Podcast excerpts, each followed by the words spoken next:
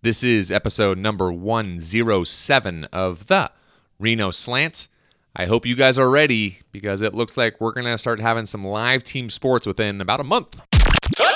Welcome to the Reno Slant, the weekly Nevada sports podcast. Unbelievable. Home to an award winning sports writer, his Nevada alum brother, exclusive interviews, and occasionally aggressive banter about Nevada football, Nevada basketball, and pretty much everything else Nevada. Well, everything except the departure of a certain basketball coach. We don't talk about that. Here are your bro hosts, Adam and Nathan Shoup.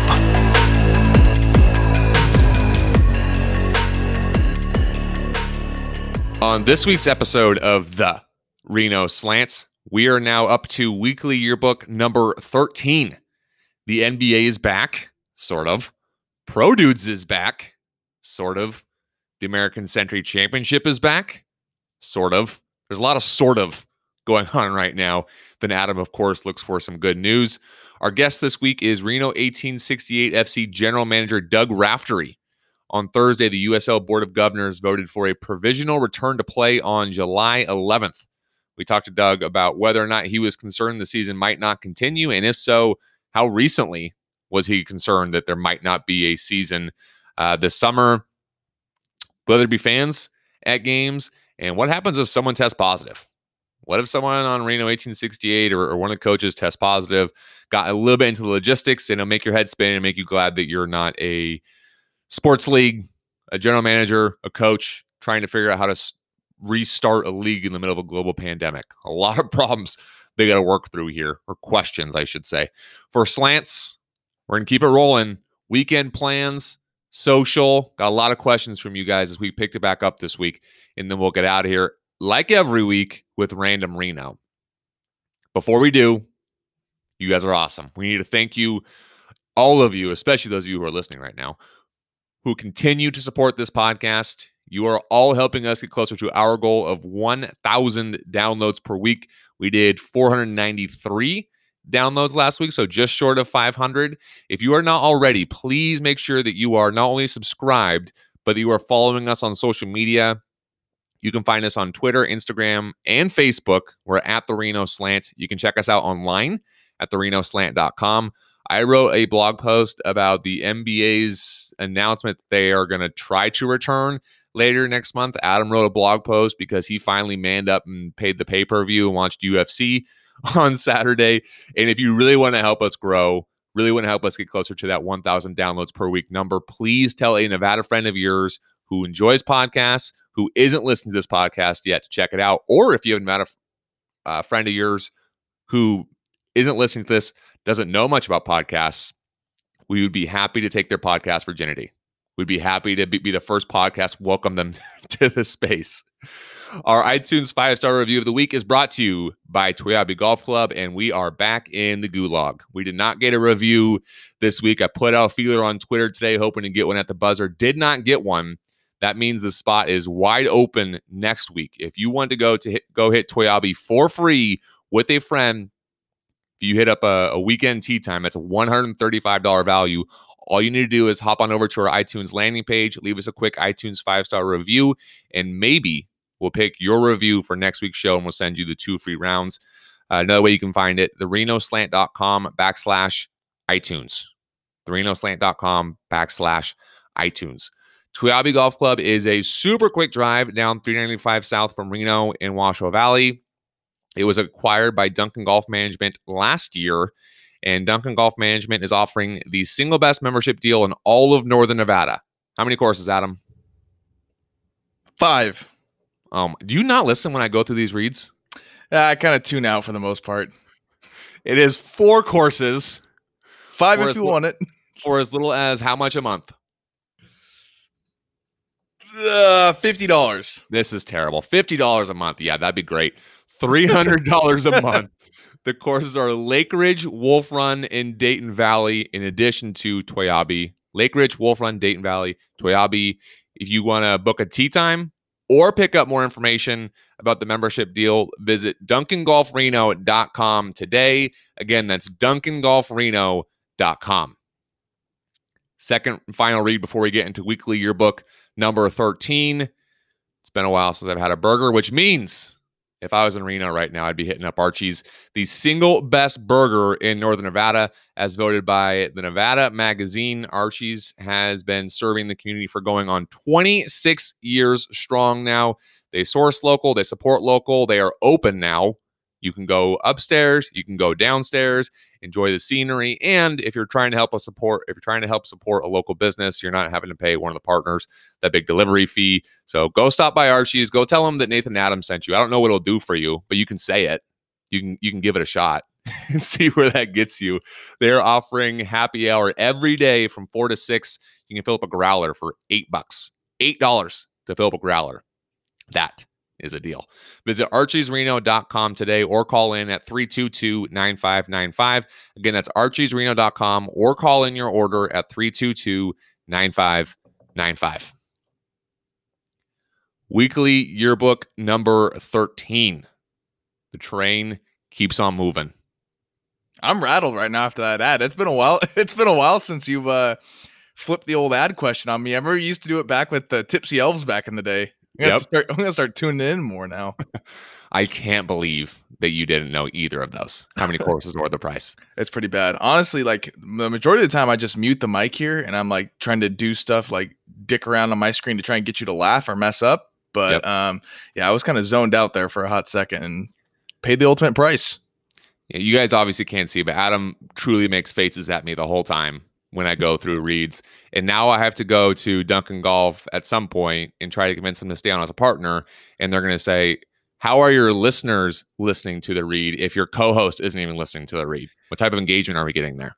Well, I'm a special breed, you know. I'm not the average listener. I'm the guy one of the guys talking. And obviously the lesser intelligent one. And that is a fact. Well, actually, we'll hand it over to you. Uh, I started Weekly Yearbook number 12 last week. Certainly a different show last week. Uh, Mhm. but what was your uh, your first big takeaway from the past week here? Well, let's see. I'll start with UFC. Um that was I can't remember the last time I had watched a UFC bout match fight Card? card card there it is a card an entire card by myself um actually hand up Isidore was next to me so she that was probably her first time as well. However i have you know been done it socially with friends or whatever but i've never really like been by myself and done it. Uh however i thought it was pretty awesome. Even without the fans i thought it would have been a little weird. Um sometimes it was in my opinion i don't know if awkward's the way to put it but it just seemed kind of funky when like the announcers screaming the names and nobody's really cheering and stuff. At first, it, that took me a little bit to get used to, like when he's pumping them up, and I'm like, I get the aspect and the effects for it. Um, Yeah. But I thought it was pretty cool. Like one, you could hear all the coaches yelling. It was hard to understand them, but like Yep. you could help. You could at least get some point of them trying to coach and trying to you get a little more feel for what really goes on inside the octagon. Right. Um, but on top of that, just some awesome fights. The one where Cody Garbrandt knocked out um isn't that his name? Cody Garbrandt. I think that's his name. Where he I knocked out not.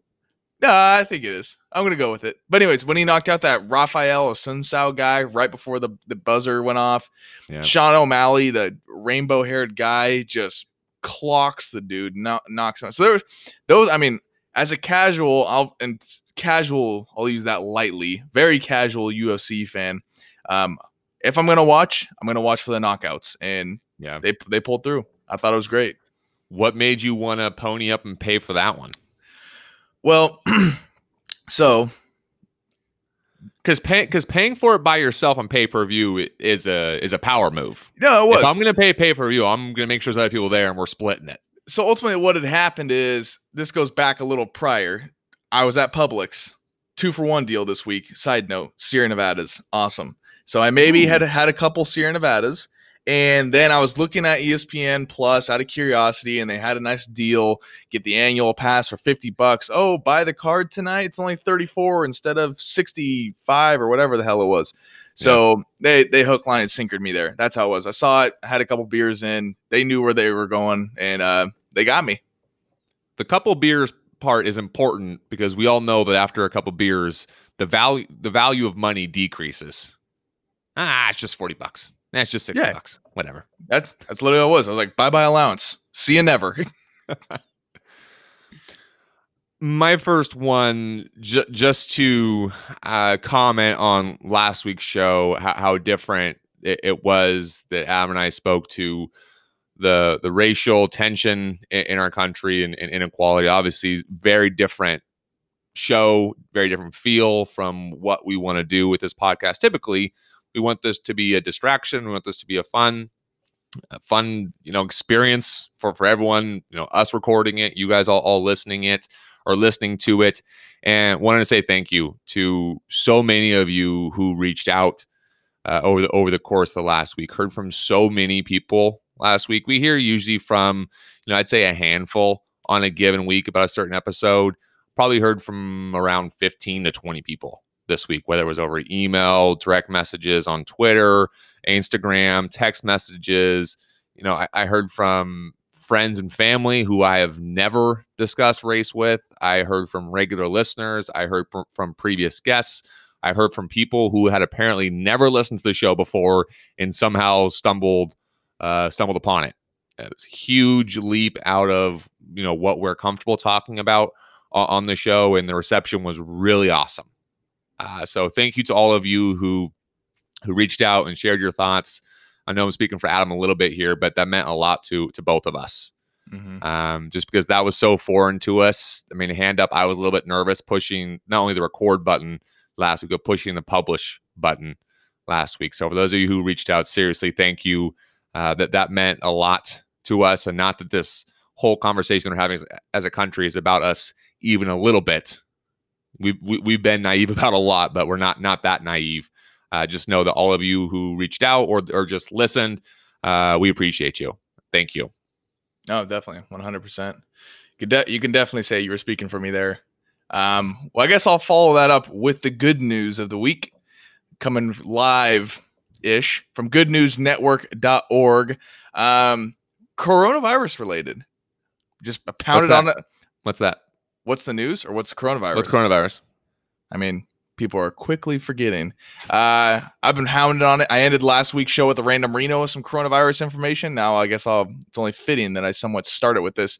But according to the Imperial study, whatever that is, it's got a hyperlink, but I was too lazy to click it.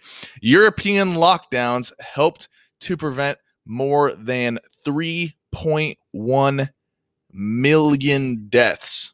The Berkeley study, so I guess it's a Bay Area place, mm. Imperial coming from the Bay Area, which examined infection rates and lockdown measures in China, South Korea, Italy, Iran, France, and the US, found that local and national interventions prevented more than 530 million cases. Both of these study both of these studies were published in Nature, whatever that is.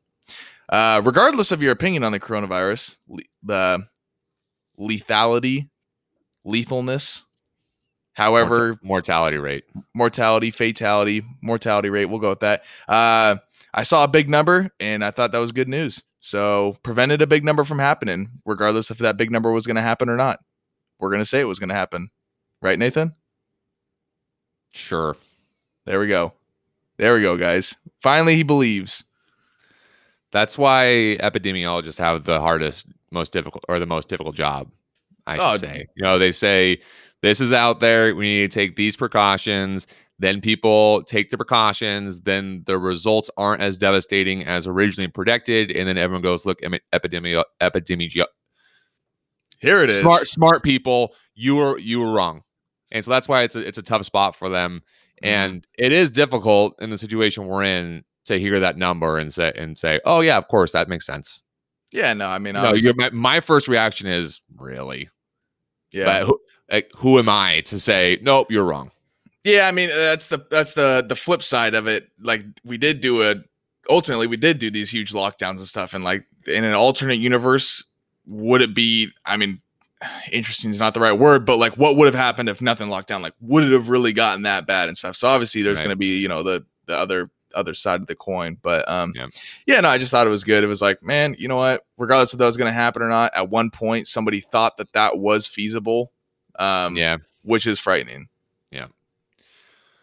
My second point. Here comes the NBA ish Uh, we talked about this a little bit last week, became official ish on Thursday. The league's going to make a go at returning July 31st in Orlando. 22 teams fighting for 16 playoff spots. Each team is going to have eight regular season games left for seeding purposes. Then it's going to be kind of a standard playoff format played in a bubble, essentially at Disney World. Uh, there's going to be several games a day. It's going to be like a tournament format, no fans in the stands. And next season, because this has been pushed back so far, we're still basically two months from that. Next season is is going to start December 1st. My guess was Mhm. Christmas about a month ago. I was close. Yeah. Close. Here's my question Is the NBA waiting too long? This is what I wrote about in my blog uh, over the weekend, therenoslant.com. Go check it out. That's two months from the announcement the other, you know, the other day on Thursday. Uh, essentially, there have been 10 teams in the NBA who've been hosting voluntary workouts since the middle of May. Mm-hmm. That's quite some time. It's weird to ask that during a global pandemic, but that, there it is. There's I need, the a- big I need, I need, the I need B. a, I need a Cap- longer list before my capital B but. Yep. This thing has is already below pandemic levels according to the CDC. You have to figure or believe it's going to be even lower on July 31st. Now there are some states who are starting to have an increase in confirmed cases as things start to open back up. Is that an increase in confirmed cases among total tests given? Is it an increase in hospitalizations? That's a more scientific question. Uh, but from a health perspective, even if you start later, that means you're going to finish the season later, October 12th at the latest, competing with a bunch of stuff in, in the fall. And that puts the NBA even closer to this predicted and feared second wave that they're anticipating in the fall, or that some are predicting. And from a financial perspective, they're missing a huge opportunity to own the month of July. Own it. We're going to talk about this with Doug Raftery here in a few minutes. Uh, but who knows what the hell's going on with baseball right now? It seems unlikely there'll be baseball in, in July. I don't know at this point. Rob Manfred, I guess, said today there's going to be baseball. The only question is how many games are going to be played. There might be some 30 game season sprint to the finish. Almost everyone gets in the playoffs. Who knows what this thing is going to look like from a baseball uh, perspective? But the NBA could have owned the the entire month, and there's a lot of numbers that you, that suggest there is built up demand for live sports. Mm-hmm. That's something I wrote about. The Tiger, Peyton Manning, Phil Mickelson, Tom Brady golf match was the most watched golf event in cable history. Are you kidding me? That's how badly we need live sports. Obviously, there's some real star power in, in that golf match. It just speaks to the void that is going on right now. And the NBA had a chance to capitalize and is missing the boat. Plus, it's going to compete head to head likely with football in the fall, NFL and college in the middle of the finals Good luck. is when is when college football uh, will really be ramping up. We know health and safety is a priority, but do we know that starting in July on July 31 and ending in October is safer? I don't know. I'm sure that was something that they discussed. I just feel like this makes Adam Silver look a little bit weak. Like the players kind of walked all over him, said we need we need this much time to get ready. And now there's reports that are coming out today that there might be some language in this agreement the players and the league are putting together where players can decide just to sit this out, not go, and they wouldn't get paid. But they wouldn't be penalized either. really? I And didn't know that. That would make Adam Silver look real weak yeah. through all through all of this. If their players say, "Nope, we're not going to go finish finish the season," yes, I know, very unique circumstances right now. We're starting to learn more about the coronavirus and, and what it means. And the NBA is waiting two more months. They might not have all the players. If they do have all, regardless, they're going to be finishing in the middle of football. Ugh. Not a good spot for the NBA right now. Well, if they do it like that, locked in, have multiple games a day or whatnot, I'd be curious to see what work productivity is going to be. It's going to be like beginning of March Madness. You got everybody working from home. You throw five or six basketball games on a day. I can guarantee you less stuff is going to be getting done in the office. I get Hundred From home. hundred percent productivity is going to take a dive. it's it's gonna be like what is what is that when you have to when you watch the games on like truTV and it has like the boss button or whatever. The boss button. Yeah, You're just gonna have to, you're just gonna have to do it for your spouse or significant other in the house. Says, no, I'm working. No, that's what the NBA should do. They should get get truTV involved and make it look like the NCAA tournament. I I mean we, if, did, we didn't get the NCAA. This is a good idea. that's what I'm saying. People are itching. They need it, and it's gonna be end. It's gonna. I mean, the, the end of it. The end of it's gonna be dicey how they do it. But man, if I was them, I'd try and find some way to incorporate it because people need it. Yeah. Uh, well, I was going to talk a little bit about baseball as well. I was going to try and stay up to date, sports related. You know, not talking about something random, but you had to go and steal my thunder. Ma- Manfred, though, I will capitalize. I will add a little bit to it. He says he's hundred percent sure there will be baseball. Um, I don't know how he's hundred percent positive there's going to be baseball. It sounds like from it's a lot of negotiating through the media.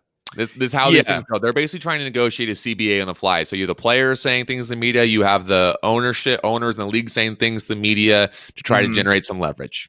Well, yeah, because I mean, like from everything I've heard, and I don't know if you, uh, it was probably about a month ago now. Blake Snell, when he was on that on the Twitch stream, and he was basically just saying "f this, f that," like we're not playing for the for these like uh whatever these proposals they were bringing. So Manfred coming out a little on the other side. I don't know exactly know how he's going to do that. Um, but since I won't get too deep on the baseball, then did you see the size of Michael Jordan's fish? Of Michael Jordan's fish, that he caught this weekend. Michael Jordan was involved in a huge fishing tournament off the coast of North Carolina. I, I don't follow Michael Jordan's fishing accomplishments very closely. Well, it was on ESPN. There's not a whole lot. It was headline news. So apparently you haven't been on the ESPN's website either. When is the oh no, I can't tell last time I visited ESPN.com. Or watch SportsCenter for, for that. I mean, I love Scott Van Pelt. I've just been it's like there's nothing going on. What am I gonna watch? You're going to go on ESPN and see what you can find. And that's what I found. And Michael Jordan caught a 442 pound marlin. What? Yeah. Now look at me with baffled eyes, Mr. Oh, I don't look at ESPN.com. 442 pounds. The thing was a whale. How do you get that out of the water? I have no idea. Apparently, I did not watch how they caught it, but it looked like they had to have a fleet of men pulling this thing up. Like they had the thing hoisted up, like you know when you catch these the huge trophy fish and it's hanging up yeah. by the string or whatever. Yeah. And in the background, it's just Michael Jordan in the background, sunglasses, smoking a cigar, just classic. You need to have essentially a crane on the boat to pull that thing out of the water. Four hundred twenty-two pounds. 442 pounds. 442 pounds. It was off Lord. the coast of North Carolina. Question one How far off the coast were they going where there's a 442 pound marlin? Like, how much I just, think that would, how much do you think that, like, the financial value on a fish like that? Well, I know at Sprouts, salmon was nine ninety nine a pound. I know, obviously, I think it's gonna be more than. What do you What do you want to do for the pound rate? Twelve ninety nine. Jack it up a little for, bit. for marlin. It's probably freaking ridiculously expensive. Fifteen ninety nine. It, it, it does seem a little bit more rare. Yeah, I'd I'll say like I'm gonna sound like an idiot. Watch it be something along the lines of three ninety nine. the most I'll, basic. I'll go fish I'll go eighteen ninety nine a pound. Keep keep in mind, obviously they're not they're not eating every single pound of this thing. So what do you say? What do you want to say? Let's say let's just shave it down to let's say three seventy five. Let's say seventy five pounds of that is horn poker thing it's got, and just me-.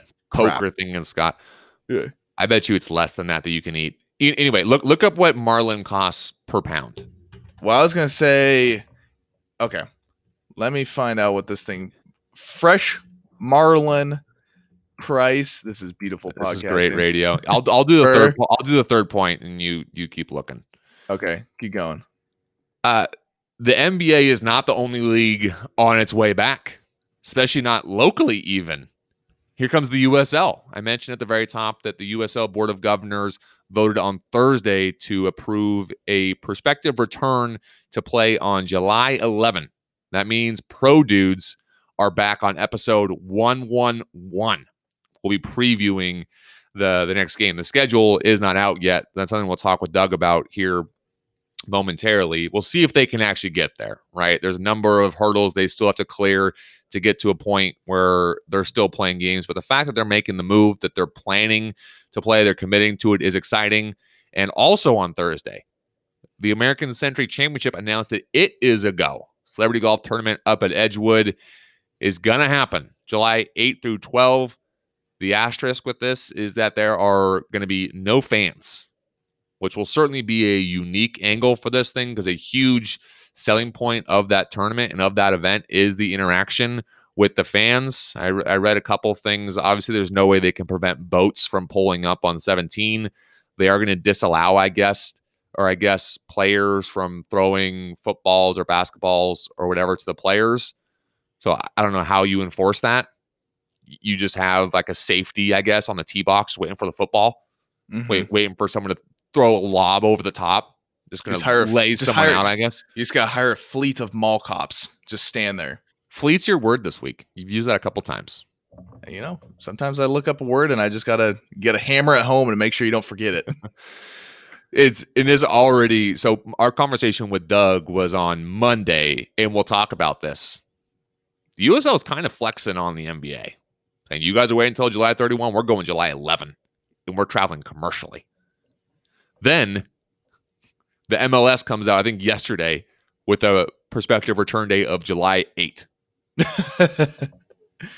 Of It became- course they did. It- at first, these sports leagues it was who can shut down the fastest. Now it's who's going to edge out to the earliest day in July. July 1, that's the golden day. Who's going to steal it? I know. Well, I, I was gonna say, you know, now I feel like the USL has to counter. All right, you're gonna beat us out by four days.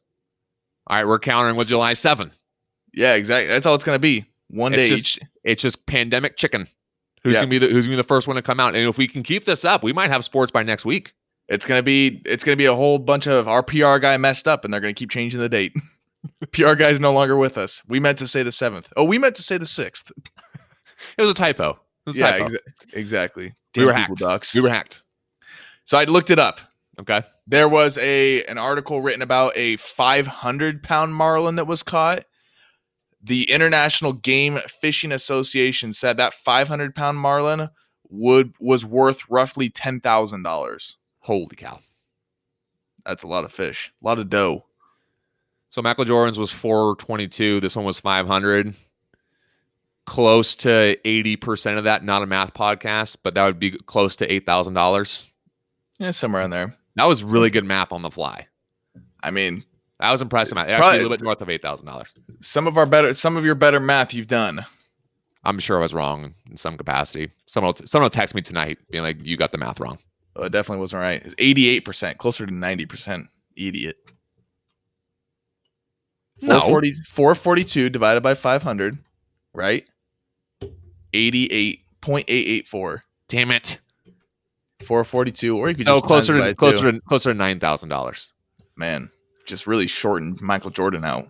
He's gonna be pissed. We got to live up to our name though, as, as not being a math podcast. We were, I was confident in that math, and You at least you at least you corrected me so I could address. I can't tell you how many times people are listening.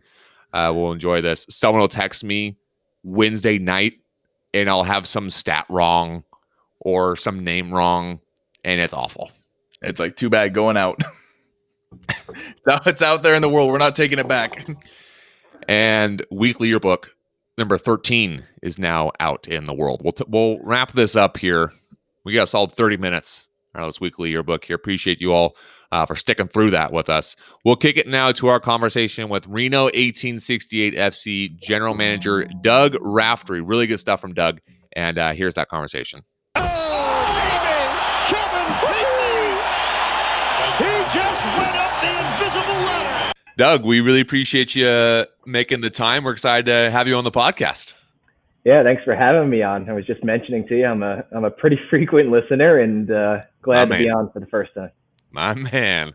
All right, we have you on this week because there was some fairly exciting news on Thursday, and we'll get to that. Um, but I would be doing a disservice if I didn't start with my become obligatory opening question in the wake of coronavirus, asking pretty much everyone you, you may know what you've been watching on Netflix, even as things start to open up a little bit here. So, have you been watching any Netflix? And if so, what have you been watching?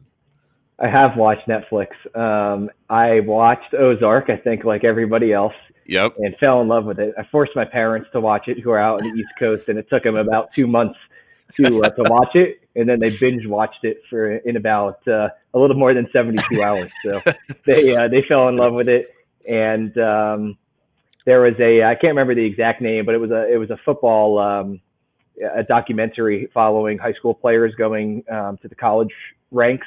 Okay. Um, Jake Fromm was one of the major guys who they followed from high school and his commitments and stuff like that. So Okay. uh, Justin Fields was another. Um, so I can't recall the name, but those are the two. But I got to be honest, I actually just canceled my membership because things are about to get pretty real um, in in 1868 land. So That's a huge move, canceling the Netflix subscription.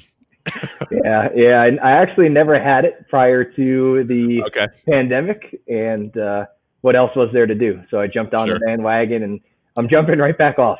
Right back off. It's probably better for your productivity's sake, getting rid of that Hundred thing. My mine was uh, getting the Xbox when this started, and now the pandemic's starting to well, at least the restrictions are starting to loosen a little bit, and I'm finding myself playing more and more. So I think I'm in trouble. Yeah, I'd say so. It becomes addictive, right? It does. It does. I'd All say right, my, my, my one tip, by the way, for Xbox is just don't buy new games. Like, for example, FIFA 17 is the last Yep. FIFA that I have, and I just Okay. don't want to play it because I, you know, a, a quarter of the guys I don't recognize. They're not playing anymore. Yeah, my concern is I, I've told myself I'm not going to buy any more games. I have one game. It's Call of Duty. So I play Warzone, and I've told myself I don't even think I'd want to play another game because I'm full blown addicted. It's the only thing I want to play ever. So I. I don't I don't know if that's going to help me or not. Good luck. yeah, I, I'm probably going to need it. okay, let, let's take let's talk a little soccer here. Uh, USL Board of Governors voted on Thursday for a provisional return to play on July 11th, which I'm sure for you is a massive relief. For a lot of us, it is. We get to bring the pro dude slant back. We're excited about that. Um, but just for you, I mean, there were times when the news got so bleak over the course of the last couple of months. I mean, was there ever a time where you thought, man, we might not get to play soccer this summer? There was, and I would say it was as recently as two weeks ago. There's Wow. been a lot of conversations from the league level that uh, you know the biggest challenge that will continue to exist and that has existed is that there are 35 teams in USL Championship and you know and call it 20 something markets Right. across the country, each of which is in a different state that has different limitations, capacity, um, Mhm. training abilities, etc. So that has been a, a major point of concern. And I think you know uh, what what the board of governors voted on, and, and each club has a vote. So um, Sure. Reno had a vote in the board of governors. Was was basically we needed to take that step to saying we we are we want to come back. Mm-hmm. Here is a date that we think we we may be able to come back Right. understanding that there are still things um, in front of us that we've got to tackle, including a length of season, um, how long it goes in terms of number of games, as well as how late into the year, um, Right. which we can dive into a little bit more, Yep. and uh, and of course just capacity challenges potentially for some markets more so than others, and that's Mm-hmm. a major financial challenge. No question. Yeah, I did want to ask if you've been. I mean, I'm sure these questions are being discussed every single day. If you're getting any more clarity as to some logistics, and we can get to that here in, in a moment. But I did want to point out there was some other sporting news last week regarding team sports with the NBA saying they're hoping to come back July 31, and they're playing in a bubble. So it, to me, it looks like the USL is flexing on the NBA. I would say um, it's it's definitely part of uh, you know it's it, it is uh, no joke this this is part of the USL's um, want to get back is is being out there expanding the brand Yep. and how can you get ahead and say um, again safely make sure Yep. it's healthy that this is the first professional sport to return hmm into home markets while commercially traveling potentially. Yeah. Um, I think it's a huge step for sports, and uh, and again, right, MLS, NBA, MLB doesn't really seem like MLB will be traveling commercially, so it would be the first of its kind to to do that. Yeah, I mean, and you guys, if, if you could get going July 11th, you're gonna have three three weeks of runway where you will really be the only show as far as, as far as team sports are going are concerned. Yeah, and we we noticed that. Um, we've already talked about you know if, if if obviously we're we're able to safely host people, what that messaging is like um, out in the community. It's the only game in town, right? Let alone throughout, you know, there will be attention on on the USL, certainly in the country, but potentially in the world Yeah. as well. Um, it'll be interesting to see, right, the the uh, the betting, um, how that uh, occurs, and and that'll just heighten the awareness of the league. Yeah. I'm sure Adam will will pay attention to that. Might have to make that a thing for a little bit this summer. Betting angle for USL. Um, all right. So you mentioned logistics a little bit. I know uh, on Thursday you went on NSN and talked about you know it was one of the things that are going to start getting sorted out, and probably it's something that's being discussed every single day. I mean, are you getting any sort of clarity or idea as to what this thing's going to look like in terms of number of games or when the season's going to end? Planning for a potential second wave of this thing. I mean, where is that kind of at right now? Yeah, there's a lot of things that are being talked about. I think right, it's most one of the more frustrating things is that there it's it's hard to make decisions, but you really have Yeah. to take calculated risks in your decisions unless you're never Yeah. going to play. Yep. So uh, that's all about you know how how comfortable the the you know each each club will be in uh, moving forward. So so the answer is yes. You know the short answer of um, you know length of season has definitely been talked about. I would say um, it's down to a 16 game model, total games, 8 Mhm. games at home, and a 24 game model uh, with 12 at home. I will say that the league has requested an answer about if you, as a club, would be open to a balanced or an unbalanced schedule. And if you are open to an unbalanced schedule, meaning playing more games at home or vice versa on the road, Yep. Um, what should the compensation package look for or look like for the club who, you know, Yep. kind of gets the short end of the stick, if you will, of not Yep. being able to host events at home just because of their market. Um, you know, we uh, we we we've had a lot of conversations uh, locally, and and we've had a couple with the governor's office in particular. Um, I don't want to say it, it hasn't gone anywhere, but it's it's sort of the answer that me and you could give each other. It's just such an unknown that, tough, of yeah. course, and I understand from from their point of view that they don't want to get ahead of it. They don't want to say something that you know it could backtrack, and uh, you know we Sure. put something out there, and then um, you know our, our our fans and fan base community is upset. So I think you know we're we're, we're you know um, we're being cautionary about about everything, and Of course. um, but I will say like you know a majority of the teams in the USL are leaning. Um, it seems like to a 16 game season, and a majority Mm-hmm. of them are looking for uh, we'll call it a mid September ish or so end to the, to Okay. the regular season. Yeah. Uh, there are some clubs who are trying to still push for a longer season into mid November, um, which would eclipse past the normal regular season. right. Um, but but you can pretty much see what states are and what clubs in which states are pushing for that. They're just open a little bit more, and yeah. um, unlike Nevada currently.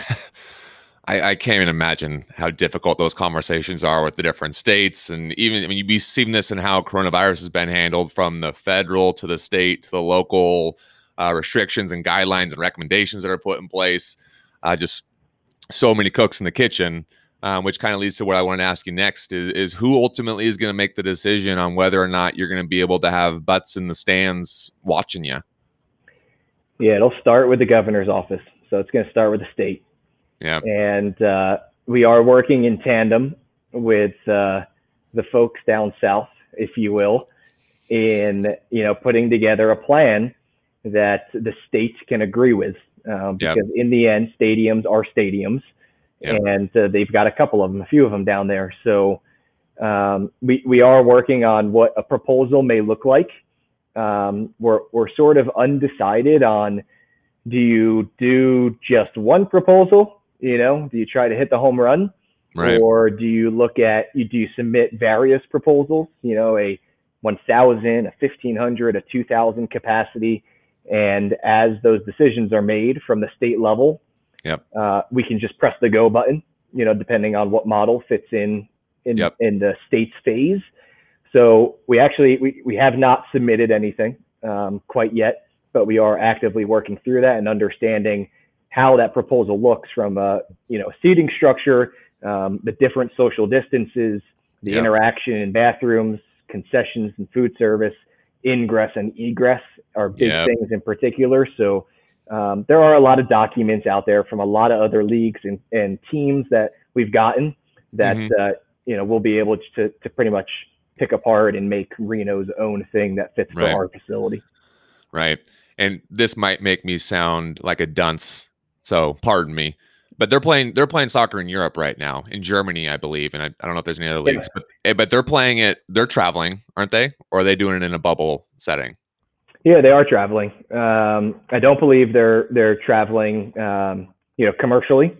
Okay, Um, but uh, you know, they they are they are traveling. But that's Right. the thing. If you're able to limit whether it's bus travel or if it's private air travel, Mhm. that's a whole different story. Um, True, than- very than true. Recycled air on a uh, a normal plane with normal folks. yeah, Um, so that there therein lies Yeah. a big issue, and uh, Yeah. but there will be, you know, the USL there will be a uh, a decrease in the amount of travel. There will be divisions. Uh, Yep. The two conferences will not exist. There will be divisions, um, sort of a, a northwest, we'll call it, and a southwest. You know, for the Okay. western region, Yep. that uh, you know they have proposed to us, and uh, you know you would play the teams up by you. So probably for us, um, it would be Sacramento certainly, and then uh, Tacoma and Portland Mm-hmm. would be the clubs that we would play more often than not. You know whether we would bust to Tacoma and Portland in particular, I don't know, but Yep. uh, that those are the little details that the league's working through. makes sense. Makes total sense. Um, you know, talking about your guys' roommate, the Aces. I know you guys have a have a great relationship with them, and looking at what's happening with minor league baseball, it's looking like they're in serious jeopardy of, of losing their season. That would mean for you not having to flip the field from a baseball field to, to a soccer field between games. I mean, what, what sort of impact would that have on you guys? Yeah, um, I certainly hope it doesn't happen. Um, you know, I, I've been with the organization for a few and a half years and, and was on both sides before, you know, last year stepping into the new role. So I, uh, you know, the Aces are a community staple and it would be unfortunate if, if that does, if, Mhm. if it doesn't go in the right direction. Um, I- it's funny, you know, in regards to the question, it brings a whole new set of challenges Yeah. uh, because we actually uh, have have typically not let the grass that we place down on the infield dirt Mhm. sit for much longer than we'll call it a month and a half. oh wow. Yeah. So you know the question would be, do you rip it up um, at that point? Uh, certainly, there's a cost to that, bringing in new grass hmm on a square footage that um, and a lot of money that it does cost to to do that the right way. So um, you know, it would just bring a new set of challenges, and and you you, know in this in this industry, uh, I've got a lot of people uh, around me that are experts. So I, I will rely on the multiple folks in team team grounds crew on recommending what what's what that's going to look like. But but Sure. yeah, I mean, how, you know, how early do you lay it before the season? Um, you know, with with the hot weather potentially during the summer, you know, we're going to want to train on it because we might have the flexibility to train on it a little bit more than we did during baseball season. But Right. how much does that beat it up? How much water does it need? Like there there are a lot of different moving parts for sure, even with the flexibility of having an open Yeah. field. Yeah, you would think. I mean, I, I thought that would be, you know, it's like you have a roommate and now you get the apartment to yourself. Like, oh, this is great. a little bit more room in here, but it makes sense. I mean, it's a, it's a whole new can of worms. Um, so if we get a little bit more tactical here, um, you know, the announcement was just made last Thursday, and maybe this is an Ian question, but w- what does the timeline kind of look like in terms of uh, getting the players back, and when are you guys hoping to start practicing? Yeah, so we actually, um, so the USL has taken their training protocols via phases, we'll call it. So the first phase was groups of four or less, meaning that the groups had to enter and exit at separate times. They Mhm. are social distance, so they trained um, within that group of four, but all players must be six feet away, and it is non-contact. Um, so that first phase was actually run in the last couple weeks, Okay. and on Friday they announced that today um, phase two would be enacted, meaning that uh, it's now groups of ten or less, uh, and still non-contact, still social distance, Yep. but um, we are now at the point where the next phase would be full squad trainings. So I would say we have all but uh, a handful of guys back in market, and they did train uh, this morning at the stadium. Oh, So awesome. um, you know they they look good. You know, everyone was in their own situation, whether they're in market or if they were out of market for various reasons. Mhm. And uh, for the most part, everybody was uh, looking uh, the same as, as when they uh, departed. You know, due to the suspension, Yep. uh, and so, for some better. Um, Oh wow. you know, via the beep test and some some various other tests that we've run. So Oh, uh, we expect test. the rest of yeah, we expect the rest of the guys to come back over the next week or so, um, eh, and uh, we'll Yeah. go from there. So Sure. we do need to get the full squad trainings uh, soon. So there is a minimum 23 day lead up Mhm. um, that full squad trainings need to take place in order to for every team in the league in order to play a regular season game. Meaning Yep. that if July 11th is the first game, then uh, About a June week away. 18th, yeah. June 18th would be the full squad. So we've got work to do on that front. Sure. Um, you you kind of hit on this earlier. It's something I've I've been saying uh, for a couple about a month now. You know, the return to play, whether it be a sport or return to the office for work or whatever it may be, is really going to be a test of risk tolerance. Operating in, during a global pandemic, and it it's just it seems unlikely that the USL or anyone is going to be able to return and have no confirmed cases. That no one's going to test positive, no players, no coaches, and I'm sure this is one of the things that you guys are talking about internally. But have you had have you had a chance to have conversations about what protocol is going to look like? Is you know what if a player tests positive, maybe a confirmed case, and like what that looks like? Are you guys talking about those things yet? We have. It's a headache. Yeah. Yeah. Um, yeah. I mean, it's uh, so so. Fortunately, we actually um, our club is one of five in the Mhm. USL to uh, sit on the the COVID nineteen task force, Okay. which basically is the task force that is responsible for um, putting together all of the recommendations and guidelines uh, that would be um, sent to the USL for approval. So it's Mhm. been really neat to obviously be at the forefront of that, Sure. be included in that, and uh, it's turned into, I don't know, roughly a 30-ish page document or so at this point. Yep. Um, in every moving part that exists, obviously testing is one of those. So here's the thing with testing. So it seems like um, what's what's agreed on is that there will be testing once a week. Mhm. And despite doctors telling us that testing asymptomatic folks really isn't uh, worth it because there's a greater chance for um, false positives, about 20% potentially, Wow. is uh, a real thing.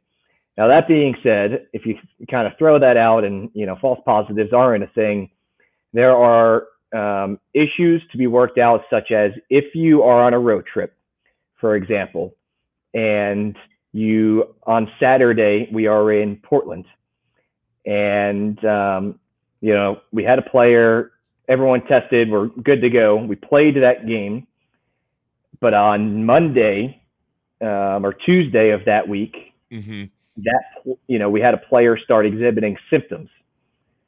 Now we potentially could have been taking a bus ride, a short trip to Tacoma to play on Wednesday. Right? If we were in Portland on, Sure. on Saturday and then Tacoma on on Wednesday, how, let alone internally, but externally within the opposing team who you played on Saturday, Mhm. Portland in this example, do you define who had prolonged close contact with that player? And, you know, is it in the 18 yard box on a, you know, on a free kick that's lofted in? Is Yeah. it just body to body contact? So it seems like there would be a, a, a, a USL crew that would actually review film and uh, take a look at those folks and monitor them closely, but not Sure. necessarily quarantine until they started to exhibit exhibit symptoms. Now, everything else in terms of internally, if it was one of our players, Yeah. then um, everything that we're supposed to be doing. So, you know, as as guys are in a locker room and they're supposed to be for you know 15 minutes watching film, but they're supposed to be spread out, right, six feet apart. So, you know, we're we're taking two buses, for example, to road trips. So everything Oh, wow. that you should be doing, you know, the bus has to stop and ventilate after X amount of time. Um, that one player, if it is one player, for example, should not derail the entire team. Right. Um, however, there could be issues where that one player does derail three, maybe if you know more becomes symptomatic, and uh, you know that's pretty much getting four red cards. Um, Wow. I'd say from a so- roster management perspective, that could cause some real challenges. There, there will be. I think that you know we haven't even dove completely into the competition side of Yeah. things. There are competition issues um, within what may happen uh, if a guy, you know, if, if a team's got to play four guys from their bench, and who knows how deep their bench is in the first place, right? For example, Yeah. um, you know, there's a, a requirement that we have to have that is allowed to be active for a game, but we only have, you know, 23 signed guys. It's actually not a lot. Um, we're actually Mhm. one of the lower um, number of signings because of our relationship with the San Jose Earthquakes Sure. because typically the Quakes send us players, but that also might be up in the air because MLS is going to, it looks like, Orlando um, for a length of time. So they might bring a larger roster because of the amount of time that they're Yep. spending in Orlando and the amount of guys they have to play. So challenges for sure. Sounds like a lot of fun. Uh, let, let's pretend that coronavirus isn't a thing as we kind of wrap this up here. And we'll talk about obviously when you guys le- leading up to the you know July July 11th, hopefully start to the season, restart to the season. I should say you guys are one zero and zero first place. Um, you know wh- what would be some some key storylines for people who have been are so far removed from the season they're trying to pick it back up. You know what are a couple of things you recommend people follow here?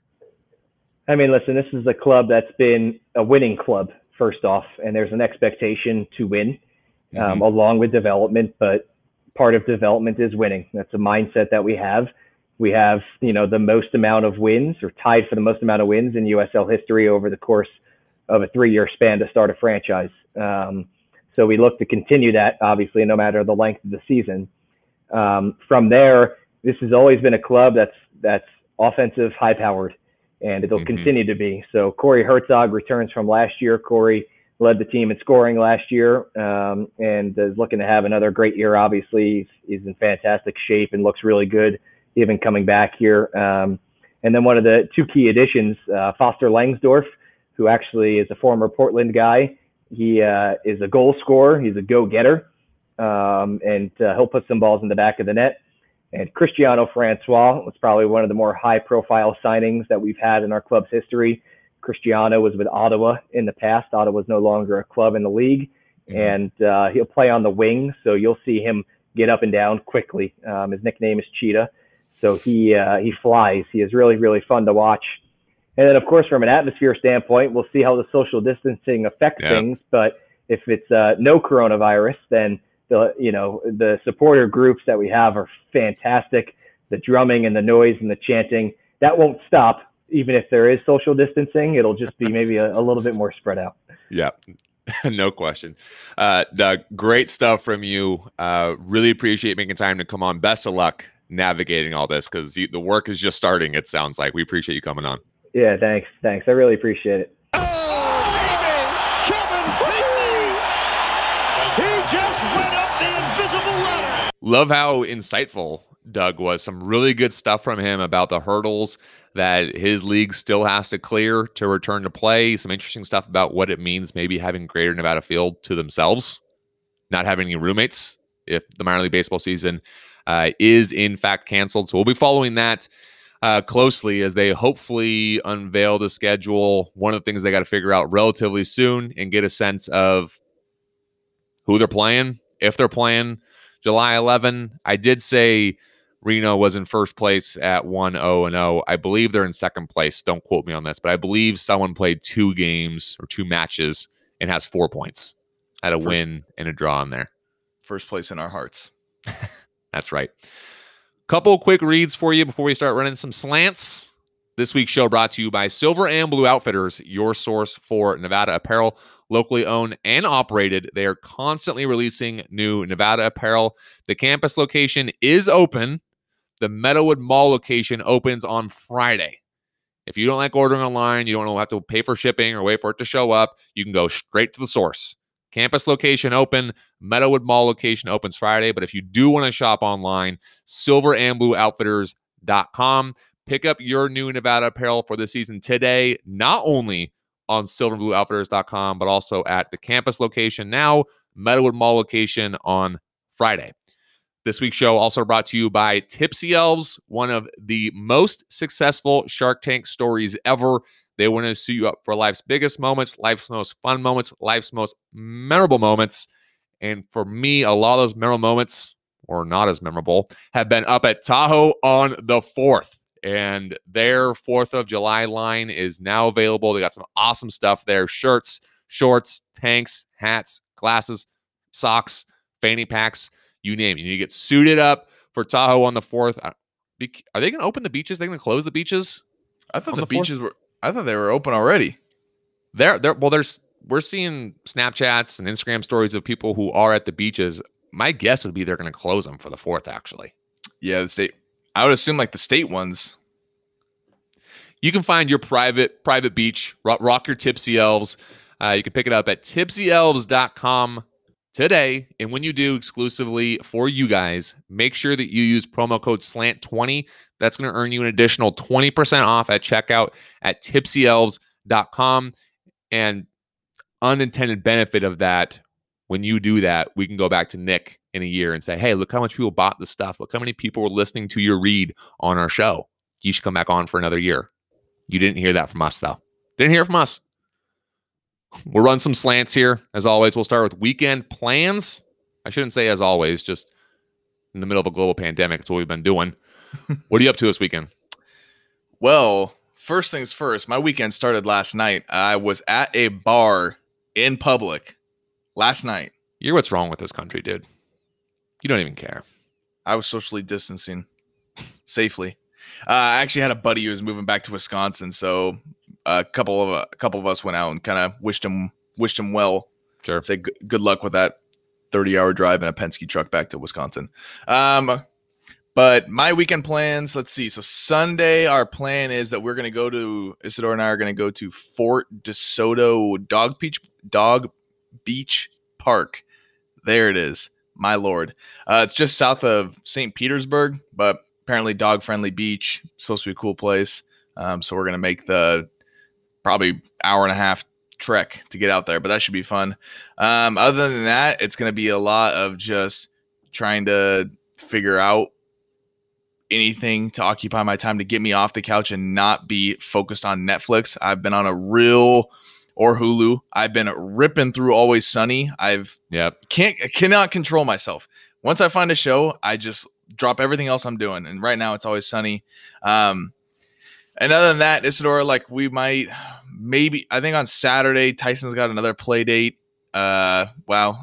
I am surprised I'm saying One of that. those now. How long how long Yeah. until you start the Tyson Instagram page? Uh Tyson Instagram page. Let me ask Isadora. Isadora, what do you think? She just laughs. Um, so probably not too long that Tyson's gonna have an Instagram page. uh, but yeah, that's basically our weekend now revolves around him, and that is my life. Yep. We haven't talked about so I'm assuming you finished Ozark. I did finish the Ozark. What'd you think of the ending? Now I'm trying to remember the ending because I was stuck on Always Sunny. How did it end? And I can tell you, it'll all come rushing back to me. Give me, a, give I'm me. trying to I'm trying to remember her name, Helen.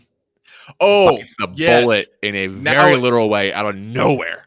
My lord, holy moly! Now it's all coming back to me. I t- when so Isadora took a big break from the show. Like she was watching the show with me. It got a little too dark for her. She doesn't really like the whole drug scene, people That's how dying. we. We had to pump the brakes a couple times. This yeah. So, so full full respect to her decision, but I said I march forward. I will continue this the good fight. Um, but she actually joined in for the last couple episodes. I think last three or four ish episodes. I'm Okay. pretty sure. But at the start of the last episode, we both asked each other. We said, "What's going to happen? Like, what's going to, who's going to die, or whatever." And I said, "Helen will die in this." You episode. called that, huh? I flipping called Wow. it, but I did not see that happening when it did because like we were both like just like what the as soon as she just Yep. got just popped, insane ending. Um, but man, that show's good. Yeah. I mean, you knew something wild was going to happen at the very end just from noticing how much time was left. And it was building up to something. It was the end of a season. So you knew something wild was going to happen. Yeah. That was, I was not anticipating that at all. Well, it was setting up to be like that. Uh, Marty was going to be the one. Yeah, that But, were- Marty. but she was negotiating a plea deal for him. So I was like, they can't kill him. They're negotiating a plea deal for him. yeah, it, it was just I a, don't know.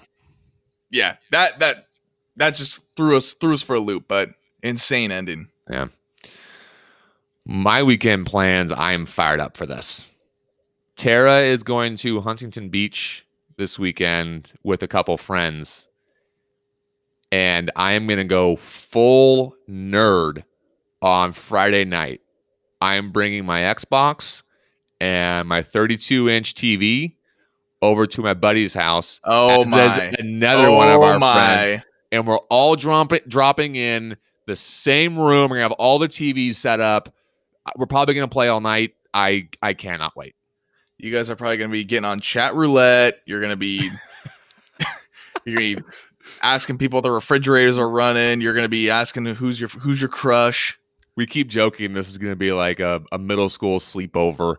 Uh, my buddy's girlfriend already said she'll bring us nachos. Oh my gosh. And- is she going to be is she to be in the house? She's gonna be in the house. We so we thought about doing it at our place because Tara is gonna be Mhm. gone. It came Yeah. down to an internet speed thing. We can't have Oh, internet speed being an issue. it's and- true. And, he It has a true. much he has like the business package plan or whatever. And we said we're not gonna risk it. We'll go we'll go over to your place. Man, you guys are going to be like get, she's going to be acting like the parent like do I need to get you guys to be quiet? And it's going to be like 4 in the morning. You guys are just going to be screaming. That is exactly what's gonna happen. It's exactly what's gonna happen. Sometimes things change and sometimes they stay the same. the more they change, the more they stay the same. And then on Sunday, obviously with PGA golf coming back, I don't know how much of it I'll watch on Saturday. I guess I'll probably be pretty tired on Saturday after dropping in with the boys literally all night, just chasing dubs. The Charles Schwab Invitational, eight of the top 10 players in the world, no Tiger at this thing. It's on the Golf Channel Thursday and Friday. It's on CBS Saturday and Sunday. Feels a little bit like games of the weekend here. Looking forward to a Sunday afternoon nap with golf on the TV. That's that's on the docket for Mm. sure. Social. That was not a good segue. Try to think of something creative to say. Didn't work. Got a handful of questions from you guys. So thank you to all of you who asked questions this week. We'll start on Twitter. Question comes from NV Wolf. If football starts in the fall, will tailgating be affected due to social distancing or even allowed? Football will start in the fall. Tailgating will not be allowed. That's a prediction. I don't have any inside knowledge on that.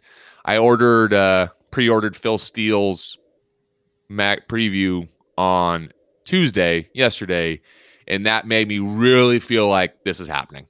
This is real. I think it goes mm. out in the mail on July 20th, and I cannot wait to get into that thing. My guess, complete guess, is they're going to allow about 7,000 people at Mackay, which is close to 25% capacity. And obviously, they can't shut tailgating down in its entirety. You can certainly find a spot to go tailgate, but tailgating on campus and parking lots or wherever else you may be, they're either going to shut that down or they're going to limit it greatly, would be my guess. And who knows where this thing is in September Mhm. always always part of it. John Mackey asked, of course, multi-parter, how many athletes athletes have to test positive for COVID, Adam, for this pilot program to be considered a failure? The pilot program is a select number of athletes. I believe it's 30. They have back on campus going through workouts to get a sense of how this is going to work before they bring more athletes back seen a lot of this uh, around the country. There are a lot of reports we're seeing about athletes testing positive. Alabama football had five players test positive. I'm yet to read a story. uh, I'm not looking super hard, but whenever it pops up, they're all asymptomatic. Mhm. Meaning, if they're bringing them back to campus and they're getting tested and they're finding out that they're positive, isn't that a good thing? They weren't getting tested when they were away from campus. And especially now with this news from WHO, World Health Organization, that it is the word they used was, or phrase they used was very unlikely that asymptomatic carriers can spread the disease. Now they kind of walked that back a little bit yesterday, I guess, and it's somewhere between 16 and 40% is their estimation of asymptomatic carriers who, who are contagious. I would say it's a good thing if they're bringing athletes back and they're testing positive.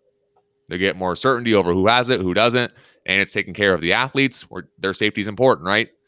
And they're some of them are getting taken care of better on campus than they would be in their other wherever else that they may be. So I say that's a positive. And if there's a certain percentage of all athletes who are coming back and testing positive, what does that mean about how many positive cases are out there that we still do not know about? You're smiling at me. I was gonna say that take it could be taken out of context very easily.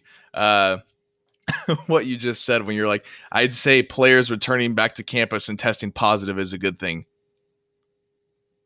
Yeah, Take that by itself. I'll, I'll die on that hill. It's better than them being at home, doing whatever, being positive, and not knowing about it. Mm.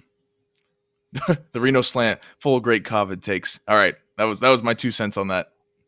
I don't even think that's that controversial. that testing positive is a, a good thing. No, that te- actually getting the test and finding out they're positive. Obviously, you'd rather be negative, but you'd rather know they have it. Yeah, no, I, I get it in the grand scheme. I'm taking just that sentence you just said. Having players come back and test positive is a good thing. I'm saying nothing else you just Oh. said, just that sentence. And we will for sure make that quote posted out so everybody knows what we're about. Out of context, social media does best. Do your thing, Twitter. Second part of the question Will Brian Sandoval be the next president of the University of Nevada? We talked about this when the news first came out. This is like right when coronavirus what was happening. It makes a ton of sense. Brian Sandoval in this role. Uh, role. A couple questions. Did he apply for this job because he really wants it? Or did he apply for it out of necessity because he was at MGM, which just laid a ton of people off, including upper management, and his role might have been on the way out. He wasn't there that long. A couple things to consider. I don't know how relevant it is for whether he's going to get the job or not. Uh, you know, just looking at pros and cons, he lacks an academic background. Obviously, he has uh, some connections politically in the state, and he can certainly fundraise. And for anyone right now, especially during and as we come out of a global pandemic, whenever that is, being able to raise funds is going to be a really important part of this. And he knows how to delegate. He was the governor of our country, you or of our country, of our state. There it is. You're there it is. Nice. You're going to have to delegate some things, and maybe you can delegate some of the academic. I don't pretend to know what goes into being a university president of a school like Nevada. I think it would make sense. I'm not the one making decisions, and there are a lot of things happening right now that don't make sense. Take it for what it's worth. What do you think, Adam? I think uh, his recent resume having the governor of the United States on it, I think he just, you know, Hmm. he's really going to know what to do. Yeah, it's a good one. I gave him a promotion and created a new role. Brian, go, Brian. Sandoval, come on down, come on down. We'll take you.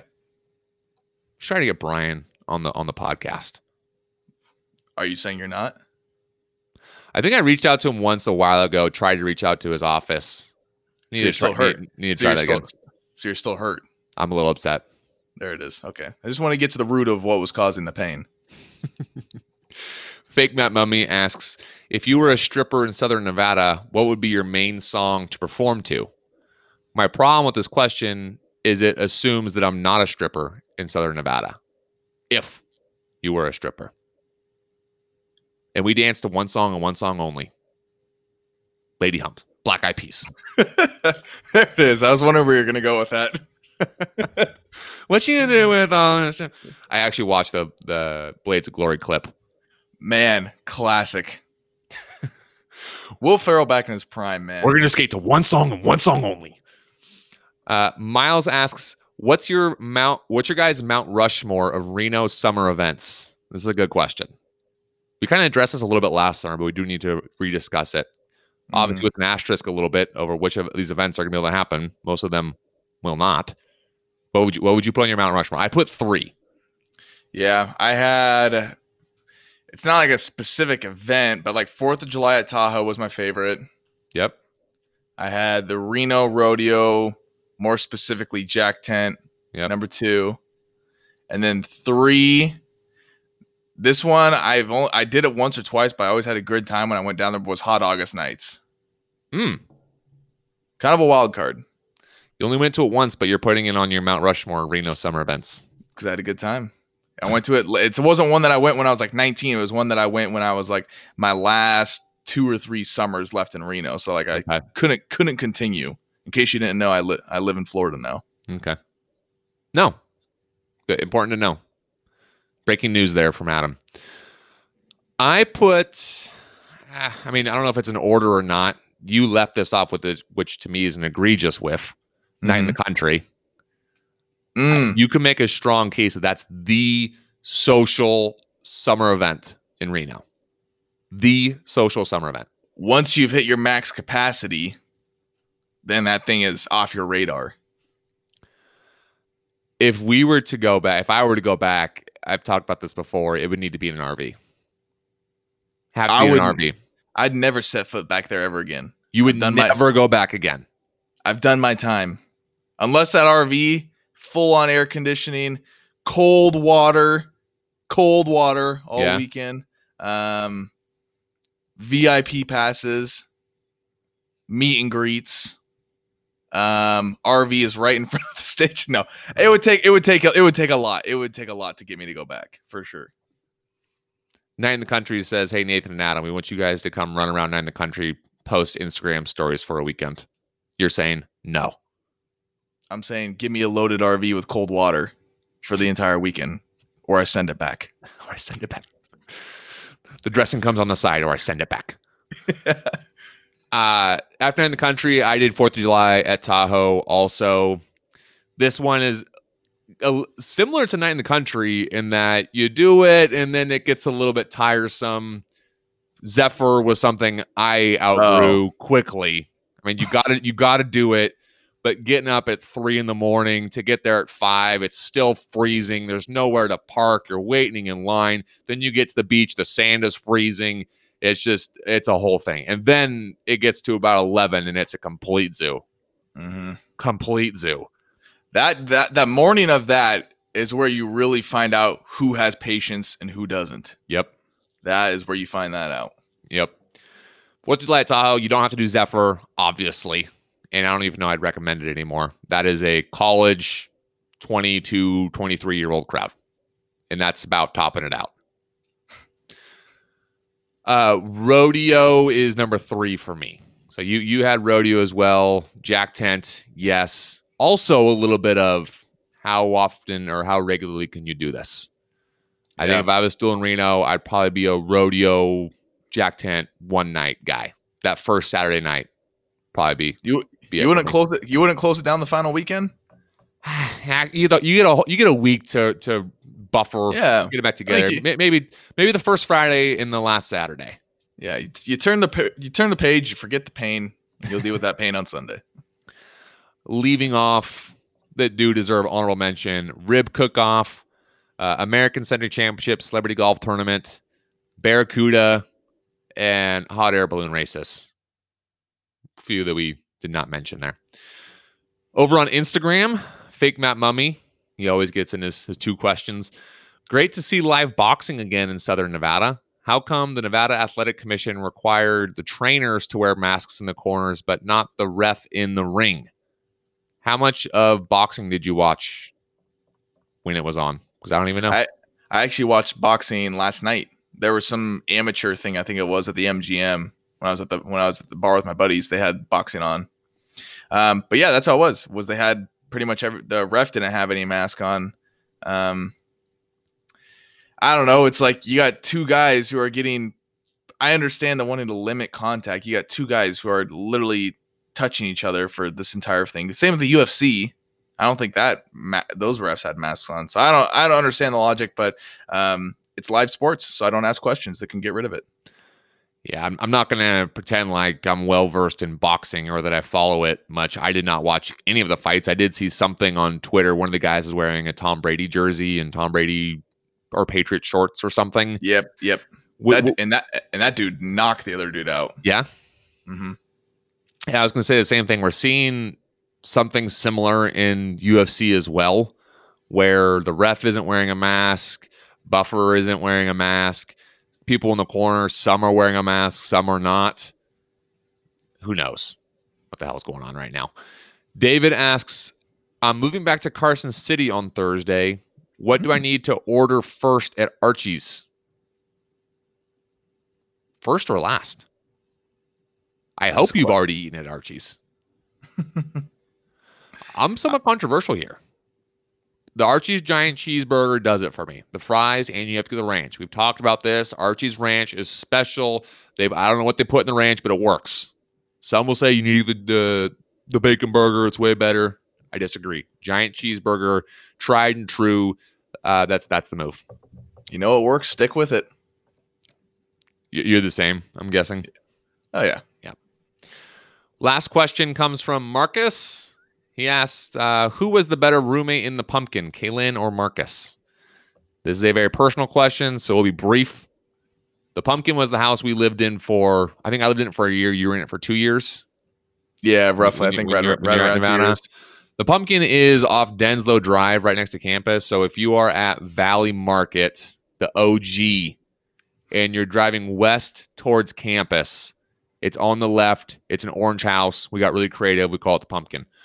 Marcus was always broke. He squawked. He was loud, and we had to hide booze from him. That's what Marcus. That was that's what Marcus was like as a roommate. But he was always down for whatever. And you need one of those in the squad. Marcus, you down mm-hmm. to this, down to that. Always a yes for Marcus. Kaylin would always drive us places. She was responsible, and she would join us in making fun of Marcus. True. Cons, she's a girl, and girls are icky. Con also, she brought a rabbit into the house. She did bring a pla- rabbit into the house. and placed it right outside my room and left it there. And I hated that thing. I forgot about the rabbit. what happened to that thing? I have no idea, but it was like all of a sudden, you know, Oh God! Now people were Pete, com- Pete is coming for us. yeah, people were coming in and out of that house, and next thing you know, there was a rabbit and it was flicking its shit all over the place, and I just, uh, I buckled on that. We we love you both equally, but we loved Kaylin more as a roommate. Second that. The rabbit changed things though. I totally forgot about the rabbit. Oh, the rabbit I was not happy about. But I also was not happy about Marcus tiptoeing around the house at 7:30 every morning to tell everybody about how he had no idea what had happened and then Yep. tended to recite everything that had happened. Everything that happened. Yeah. we'll get out here with random Reno. What'd you dig up this week? All right. The Grand Army of the Republic Memorial Tree was planted on June 10th, 1913, in Reno, Nevada. Nevada State Parks dedicated the state historical marker 81 to this tree on October 18th, 1969. Nice. And the tree is located near the south entrance of the University of Nevada campus. No question. Incorporated with that. random trees. You know, you've been wheeling and dealing with me with how many different types of trees there are. I just wanted to stay in my zone. I didn't want to get out of my comfort. I just wanted Okay. to, you know, I wanted it nice and nice and quick. All right. Uh, everyone knows Reno 911 was filmed in Reno, or was not filmed in Reno. Excuse there me. There we go. I actually quoted Reno 911 this past weekend. Said, just goofing. New boot goofing. Nubugu. Genuine ostrich. Three payments. It, it was not filmed in Reno. Where was it filmed? I'm gonna guess Los Angeles. Yeah. It was LA, but more t- more specifically in Carson. Oh, so Los go. Angeles. Yeah, LA. Jesus. What? I was say, speaking of which, crossover stuff. Always Sunny. They had an episode where they are they feature the office building, and that threw me for a loop. Mm. That's that is an ambitious crossover. That's random Los Angeles, random Reno, random LA. And that is our show this week. Thank you to all of you who continue to listen to this podcast so you can stay current on everything Nevada. Thank you to Reno 1868 FC General Manager Doug Raftery for coming on. Thank you to our partners at Tipsy Elves, at Archie's, Silver and Blue Outfitters, and Toiyabe Golf Club. If you are not already, please subscribe to this podcast and follow us on Twitter, Instagram, or Facebook. You can find us at the Reno Slant. You can check us out online at therenoslant.com. We'll be back next week, same time, same place. Have a great, great weekend, you guys. Go pack. Thanks for listening to this episode of The Reno Slant, the weekly Nevada sports podcast. Until next week. And we're still not talking about that one basketball coach who's not here anymore.